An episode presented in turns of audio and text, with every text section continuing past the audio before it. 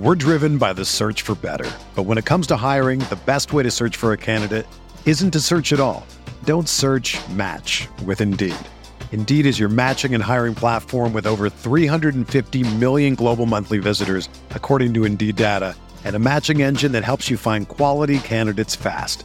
Ditch the busy work. Use Indeed for scheduling, screening, and messaging so you can connect with candidates faster. Leveraging over 140 million qualifications and preferences every day, Indeed's matching engine is constantly learning from your preferences. So the more you use Indeed, the better it gets. Join more than 3.5 million businesses worldwide that use Indeed to hire great talent fast. And listeners of this show will get a $75 sponsored job credit to get your jobs more visibility at Indeed.com/Blue Wire. Just go to Indeed.com/Blue Wire right now and support our show by saying that you heard about Indeed on this podcast. That's Indeed.com/Blue Wire. Terms and conditions apply. Need to hire? You need Indeed. Do you ever feel like you're always on? What do you do when you need a moment to chill? How do you like to hit the reset button to get ready for what's next? These days, everything is go, go, go. It's nothing but nonstop hustle all the time. Work, family, friends, a million pressing social issues, and an expectation to be on 24/7, sometimes you just need a moment to turn off and hit the reset button. That's when you reach for an ice-cold Coors Light, the beer that's made to chill. Listen, there's a lot going on in Green Bay right now, and I feel like we could all use a moment to chill with a Coors Light. See, Coors Light is cold lagered, cold filtered, and cold packaged. It's literally made to chill. It's as crisp and refreshing as the Colorado Rockies, perfect for a moment to unwind. Coors Light is what I choose when I need to unwind. So when you want to hit reset, reach for the beer that's made to chill. Get Coors Light in their all-new look delivered straight to your door with Drizzly or Instacart. Coors Brewing Company, Golden, Colorado, and as always, celebrate.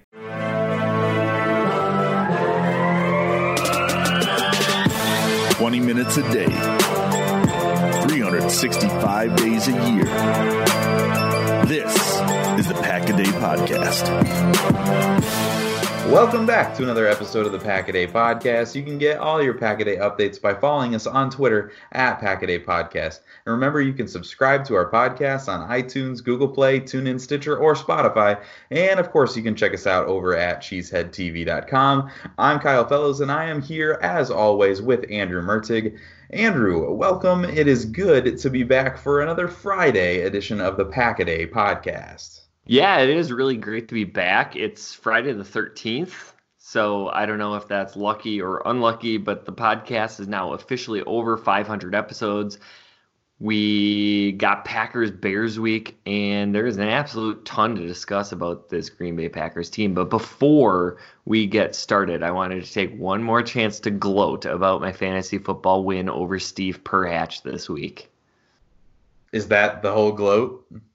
That's it. Yeah. I beat okay. Congrats, man. That's awesome. More accurately, the fake team that I have assembled of football players who are real beat his team of also real football players on his fake team. That's very well said. I appreciate your clarifying that. But correct me if I'm wrong, but since you beat Steve, I'm pretty sure that makes him second banana. Is that right? Yeah, absolutely it does. But that is assuming that Steve and the Thursday team weren't already the second banana. And since it is Bears week, that reminds me of something, Kyle. Our episode in September breaking down the Bears win was the most listened to episode in Pack-A-Day history. So I guess we know who the real A-team is, or top banana, or something else that somebody might say. That's pretty awesome. We are the most stuffed of the Oreos. We're just getting off to a very... the most stuffing. Incredible start, full of gloating tonight. But I guess I'll just say good luck to you in your round this weekend that you have coming up in your fantasy playoffs. And to all of our listeners who are still lucky enough and skilled enough, I guess. Let's give a little bit of credit here to be playing in your fantasy playoffs. That's a big deal, so we wish all of you the best of luck. But speaking of those Bears, Andrew and I are here today for another round of key matchups and X Factors because we want want to see what big matchups and what individual players are going to play a really big role in determining the outcome of this Sunday's Week 15 divisional matchup with those rival Chicago Bears. So let's start on offense, Andrew. What matchup is going to have your attention when the Packers have the football on Sunday? Yeah, I'm going to go with the Packers tight ends versus the Bears inside linebackers. Roquan Smith was placed on injury reserve, and while he was certainly having a kind of disappointing sophomore season, his loss is felt in a big way. And then you have Danny Cheap Shot Trevathan is injured, and he's probably not going to be able to go on Sunday. And that's going to leave Kevin Pierre-Lewis and Nick Kwiatkowski to try to slow down the middle of the field. And I think a lot of the Bears' attention is going to be focused on stopping Aaron Jones out of the backfield in the passing game. So that's going to open up some space for Jimmy Graham, Mercedes Lewis, Big Bob Tanyan, and Jay Sternberger. Graham was getting used early and often against the Washington footballers, and he seemed to disappear along with the rest of the offense after the first quarter. So reestablishing the passing game over the middle of the field, getting those tight ends involved, that's really going to help to open things up on the outside, which I think they're going to have to do. Side note, it's funny because, you know, I was thinking about Kevin Pierre-Lewis and Nick Kwiatkowski, and I think the Bears' backup inside linebackers may actually be better than the Packers' starters. Oh, that's a hot take. And I don't know. Yeah, we've had plenty of things to say about Blake Martinez on this podcast before. I do think that he'll play a big role in this game on Sunday with containing one Mitch Trubisky, which we'll get into in just a minute here. But I completely agree that the absence of the Bears linebackers is going to play a big factor in this game. And I'm going to talk about that a little bit more here in just a second. But for me, on the offensive side of things, and what I think is almost cliche at this point because of how much attention we give to Khalil Mack and his trade and what could have happened. But I once again am going to be watching to see how Brian Bulaga and David Bakhtiari hold up against Mack and Leonard Floyd. I hope the Packers plan to get the ball out early in this game. As Andrew said, I think that makes even more sense with the Bears being without Roquan Smith. They should be able to hit those tight ends and running backs quickly and a little easier than normal, even with Roquan out. But if Bulaga and Bakhtiari can have really good games at tackle, I think it really opens up the playbook and will allow Aaron Rodgers to exploit really a Chicago secondary that has struggled at times this season. In fact, HaHa Clinton Dix is the highest graded member of that secondary. Now, Pro Football Focus has always been a little infatuated with HaHa, so take that with a grain of salt. But the point remains that there are matchups in this secondary that Rodgers should be able to exploit, but that's all depending on having the time. And so I'll be watching numbers 75 and 69 to see if they can give him the time that he needs on Sunday. Yeah, and we know that edge pressure was a really, really major problem for Green Bay last year, but I'm maybe even a little bit more concerned about the pressure up the middle because it looks like Akeem Hicks is going to make his return, and you combine that with Eddie Goldman and Roy Robertson-Harris. The Bears can give teams fits up front against both the run and the pass, and that's, you know, the defensive line and edge rushers combined. Yeah, you're completely right. The Bears' pass rush, whether it's been on the edge or from the interior, is really what has saved their underperforming secondary many times this season. So we need big games from the offensive line in general this week. I'm going to ask you something that seems totally like the craziest question you've ever heard, but I actually mean this right now. Okay. Today, would you rather have Khalil Mack or Zadarius Smith? I was actually, this is so crazy that you said this because I was just thinking about this earlier today and the exact question because, you know, like we talk about Khalil Mack and what could have happened and we thought it was going to happen and then it didn't happen. And obviously the Packers they paid plenty for Zadarius Smith, right? But no one right now is going to say that Zadarius is not living up to that contract. It's worth every single penny. And the interesting thing is the Packers didn't have to give up any trade capital to get him. And so I guess, like, I haven't watched maybe more than just a handful of Bears games other than the one that the Packers obviously played at the beginning of the season. But I would myself go out on a limb and say I would rather have Zadarius Smith myself at the price point and not giving up the draft capital than Mr. Khalil Mack. But I'm curious your take on this situation, Andrew. What do you think? Well, it just flashed into my head as I was thinking about it because, you know, we dwelled on the what ifs all last season. Like, what if the Packers had made that move?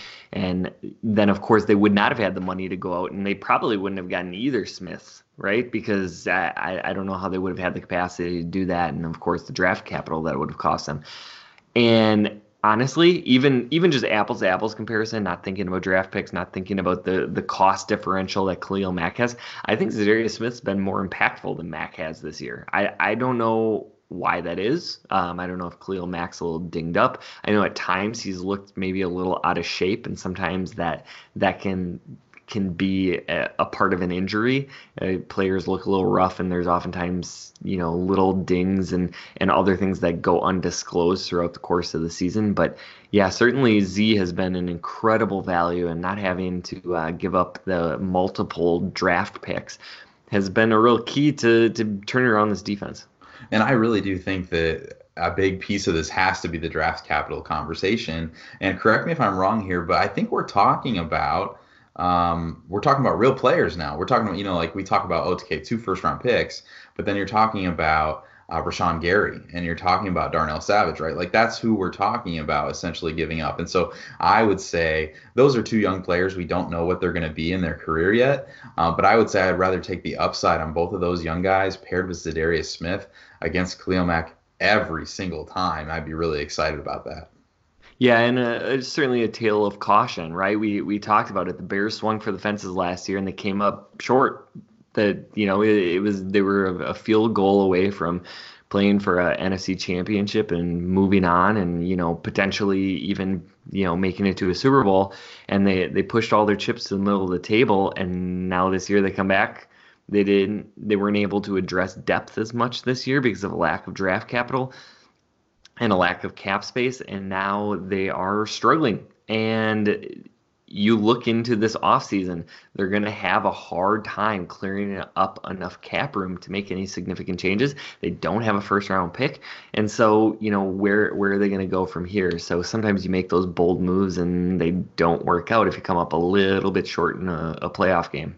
Absolutely, and what's really interesting is fans often really give their general managers and their teams a hard time for backing out of free agency conversations and trade conversations because of the price, and the price gets too high, right? That's like where we were at with Landon Collins and those kinds of things, where at some point it just isn't worth making that move. And so fans get frustrated, and fans are like, oh, we should have, like, you know, done everything we can to get Khalil Mack. And it sounds like maybe the Packers didn't even do that. It sounds like kind of Oakland may have made that decision for this Khalil Mack deal, and decided that they thought, you know, those Bears picks would be more valuable. So it may not have been in this situation here. But I think it speaks to that value of knowing when you should back out of a deal and knowing how that may hurt you in the future. So it looks like maybe this time the Packers may have gotten lucky.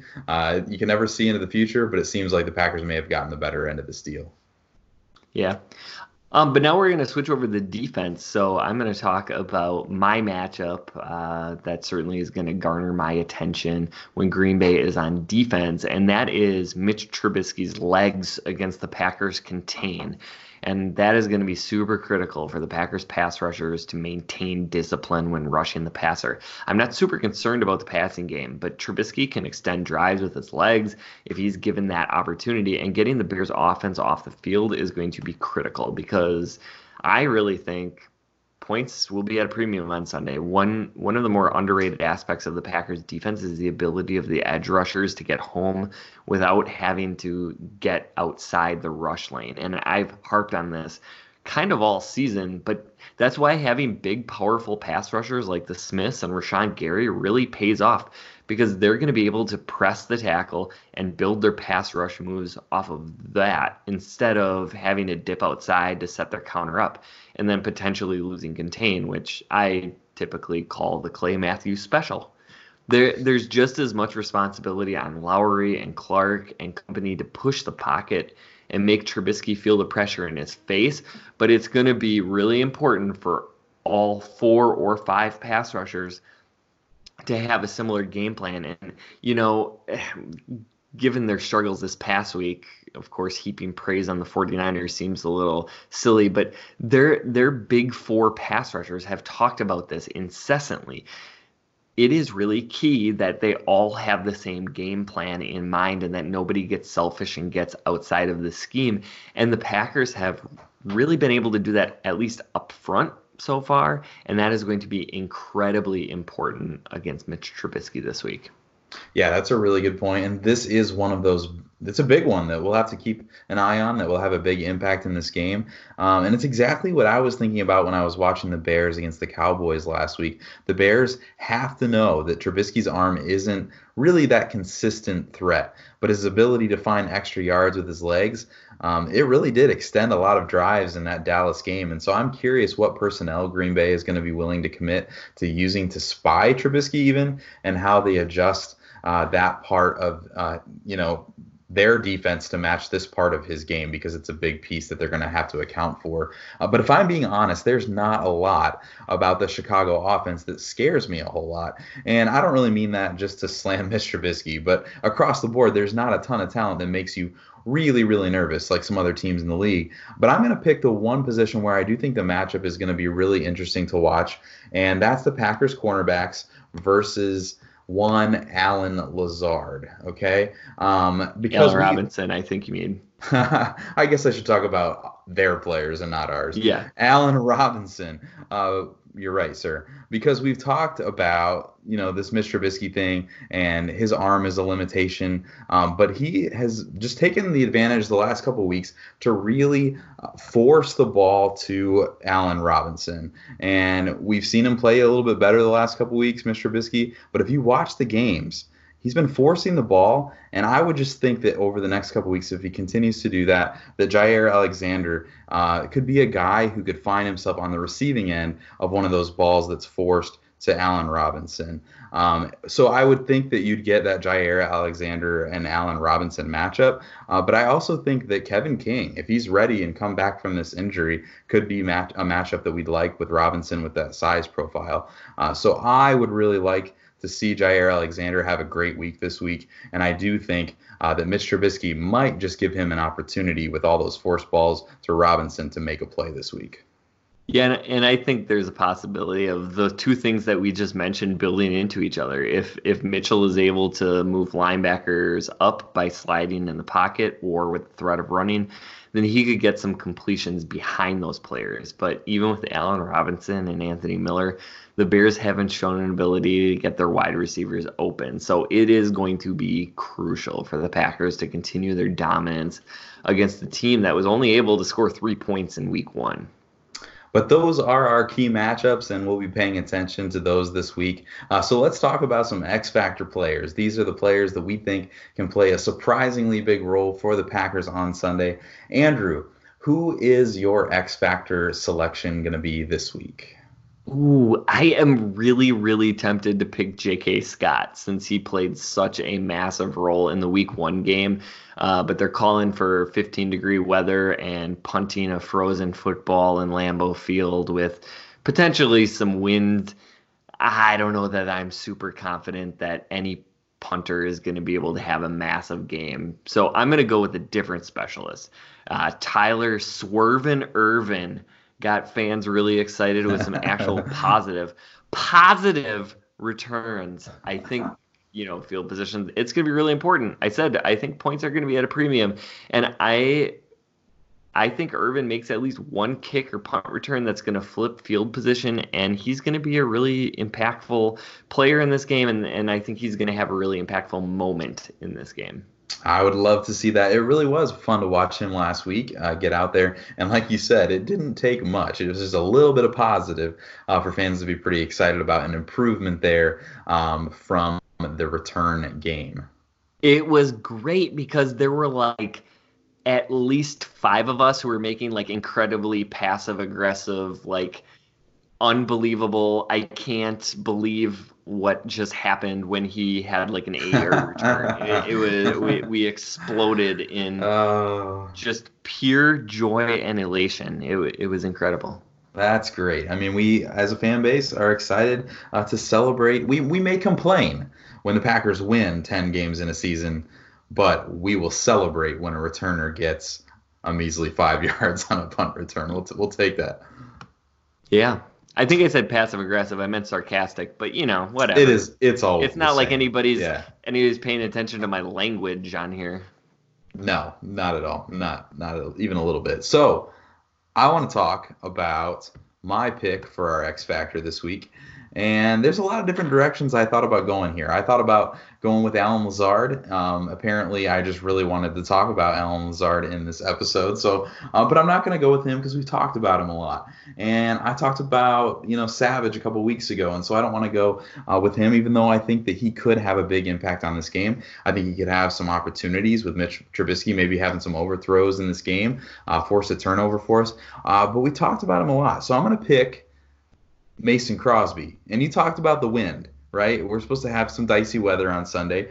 And so I think it's time that we give Mason Crosby some credit, because I think that this is a game that he's going to be able to play really well for us. He's played well all season. He's made 94% of his kicks in 2019, which is a career high for him in percentage. He hasn't missed an extra point. And so in a game that I expect to include a lot of field goal attempts from both teams, I expect Mason Crosby to be an X factor because I think he's going to make a lot of those attempts, and I think he'll continue his rock solid season. So I'm going to give one to Mason Crosby here and say he's going to be the X factor. Yeah, do you have any inclination that the Bears kicker might be an X factor? I typically think that the Bears kicker is going to be an X factor in our favor. That's just kind of like what I assume, but that was the insinuation. But okay, so we got our offensive picks, we got our defensive picks. We got our X factors. Why don't we talk a little bit about some hot topics? And I know from listening, some of the other hosts of the podcast have talked about him.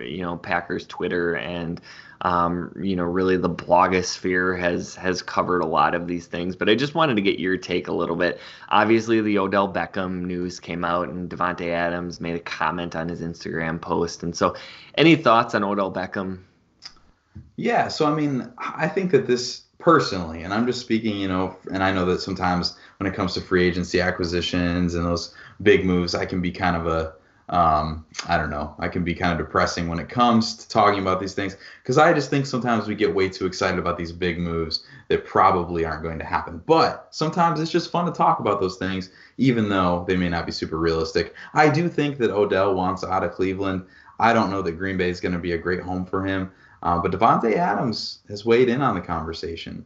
And I think that just, that speaks volumes of a couple things. First, I think it speaks volumes to the fact that Davante Adams is willing to say he needs a running mate. He needs somebody else that's going to take a little bit of attention away from him. And I think that could be part of his struggle this year. We have obviously noted that he's got the injuries, and that's going to, just kind of derail him and his normal progression throughout the season. But I do think that Davante Adams would love to have somebody else who could take a little bit of attention away from him. And I think it also speaks to the fact that maybe the other receivers on this team know that they're not wide receiver too. You think Allen Lazard has had a great season, but Davante Adams may not stick, that out there and say, hey, I need somebody else here, if he thought Allen Lazard was that number 2. So just interesting factors. I don't think Odell ends up in Green Bay, but I think it speaks more to the situation in general.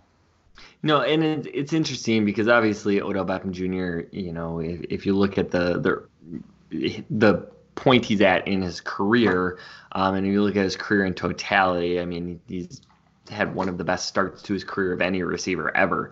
And he's certainly a fantastic playmaker. I think a lot of the off-the-field stuff is just totally overblown with him. There's a few instances that are kind of concerning, but for the most part, I think it's just a lot of him drawing attention to himself and people not being comfortable with that.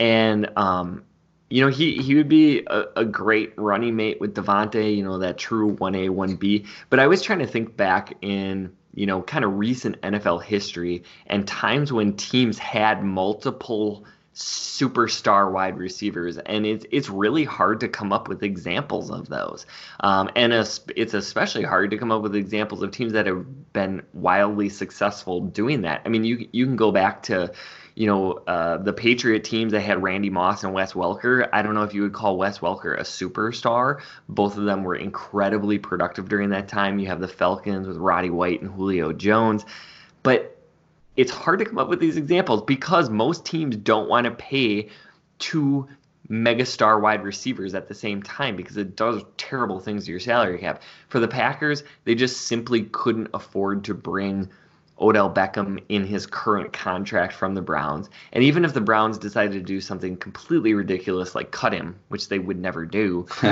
I don't know why he would settle for a lesser contract just to come to Green Bay. Like that to me doesn't make any sense. Let's say the Packers wanted to trade for him and they were willing to let Bulaga walk and, you know, whatever else they would have to do to fit him under the cap. That sounds great, but they would probably have to give up at least a first round pick, you would think. And that first round pick could be somebody like, you know, Laviska Shenault, for instance. And I know we're not taking a deep dive into the draft at this time of the year, but there are so many receivers in this draft who could be big-time playmakers or at least contribute. And you look at what A.J. Brown is starting to do in Tennessee, and there's plenty of receivers in this year's draft who can be as impactful or more impactful than he is being. And if he was in Green Bay right now, we wouldn't be having these conversations about a number two wide receiver. And I'm not saying that they should have drafted him, but, you know, to give up that draft pick to go get a player who is going to really hurt your salary cap situation when you could have a cost affordable player in their place, that could be, you know, they're not going to be Odell Beckham in year one, but, you know, could be a very productive player and really a true number two. I love this year's wide receiver class, and to me it's not worth going out and trying to get somebody in free agency or trade. Yeah, I think you hit on a lot of really important things there when it comes to addressing this wide receiver position that obviously is one that they will have to address in the offseason.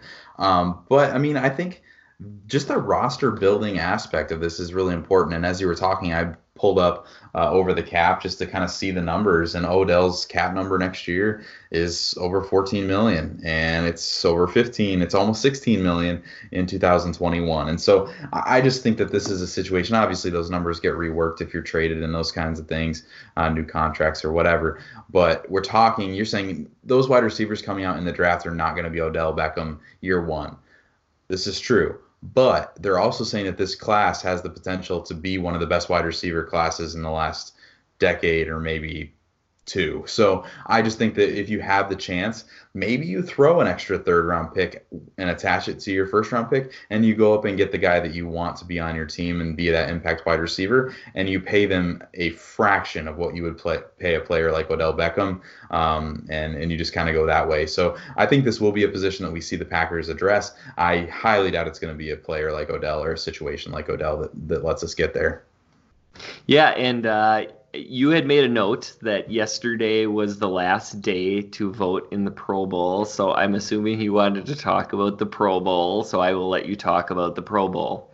Do you like the Pro Bowl, Andrew? I don't. I hate it. I despise it. I think it's garbage. But I want to hear your take here. I also never watched the Pro Bowl. I tried the last couple of years. I turn it on. I never make it more than like 10 minutes, and then I'm just like, I can't do it anymore. First, because if there's a player playing in it, like Davante Adams, I'm just petrified that he's going to get hurt, and I just can't do it. But then I also can't stand the fact that no one actually touches anybody else, and I just like, it doesn't work. So no one's going to tackle anybody in that game. So, but we do like the honors of the Pro Bowl, right? We like to see players from the Packers get recognized for their efforts on the field. And so let's talk a little bit. I'd like to talk a little bit about who actually deserves to be a Pro Bowl player this year.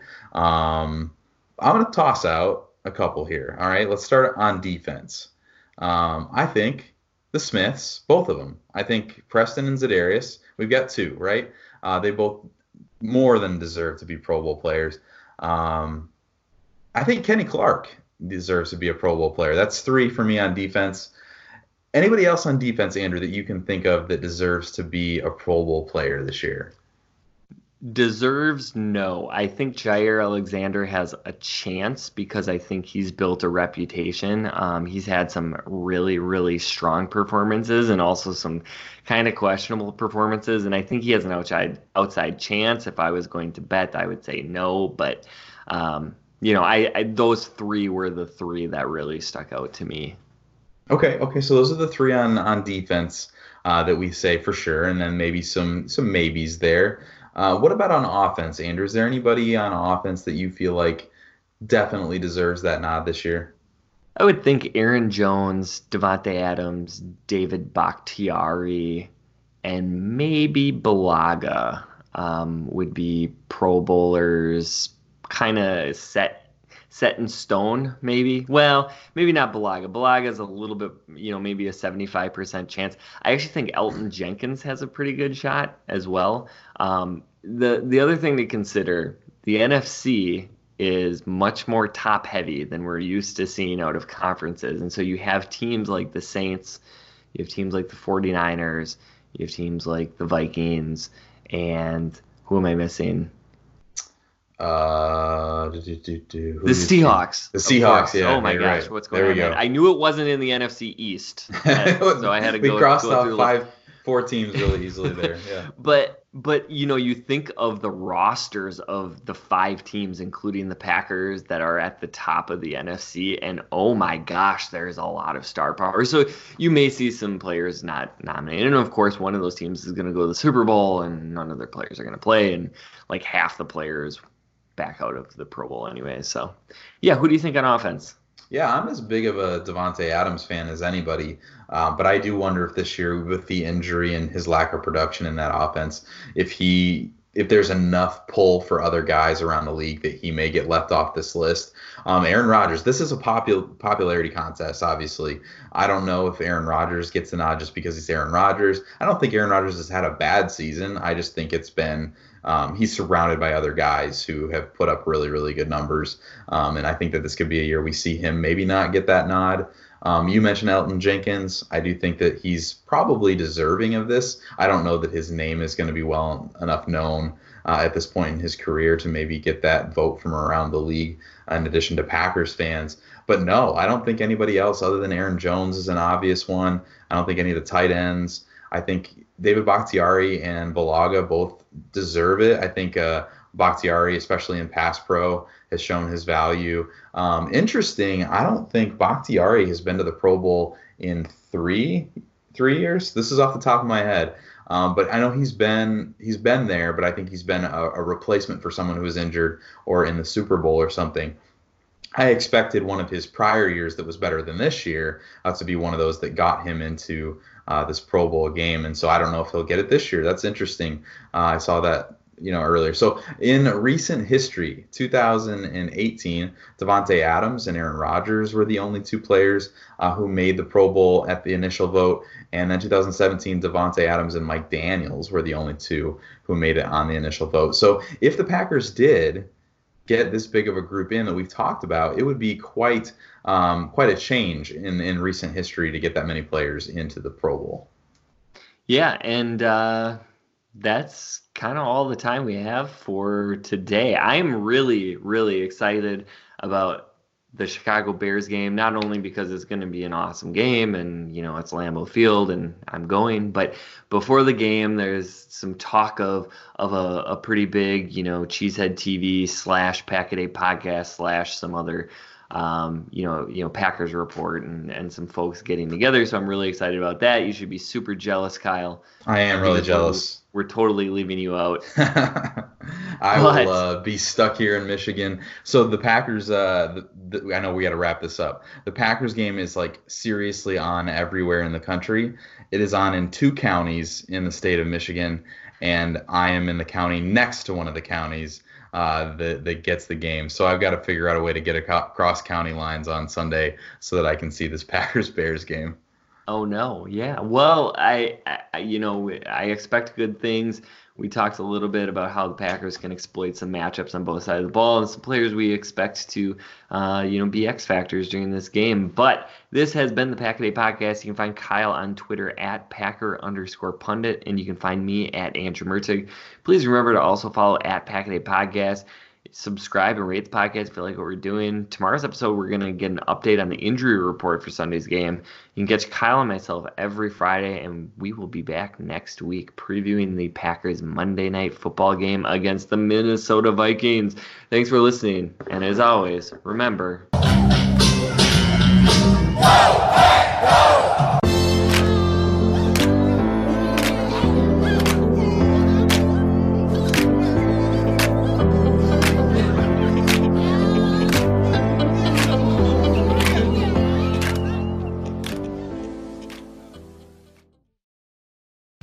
Whether you're a world-class athlete or a podcaster like me, we all understand the importance of mental and physical well-being and proper recovery for top-notch performance. That's why I'm excited that Unified Healing is sponsoring this podcast. Unified Healing is a new and super innovative global network of wellness centers powered by Energy Enhancement System, or EE System. If you haven't heard of the EE System, you'll want to listen up. This technology promotes wellness, deep relaxation, purification, and rejuvenation.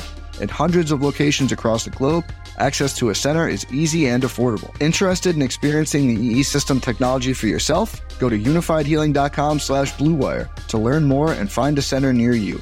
That's unifydhealing.com/bluewire. No material or testimonials on the Unified Healing website are intended to be viewed as medical advice or a substitute for professional medical advice, diagnosis, or treatment. Always seek the advice of your physician or other qualified healthcare provider with any questions you may have regarding a medical condition or treatment and before undertaking a new healthcare regimen, including EE System.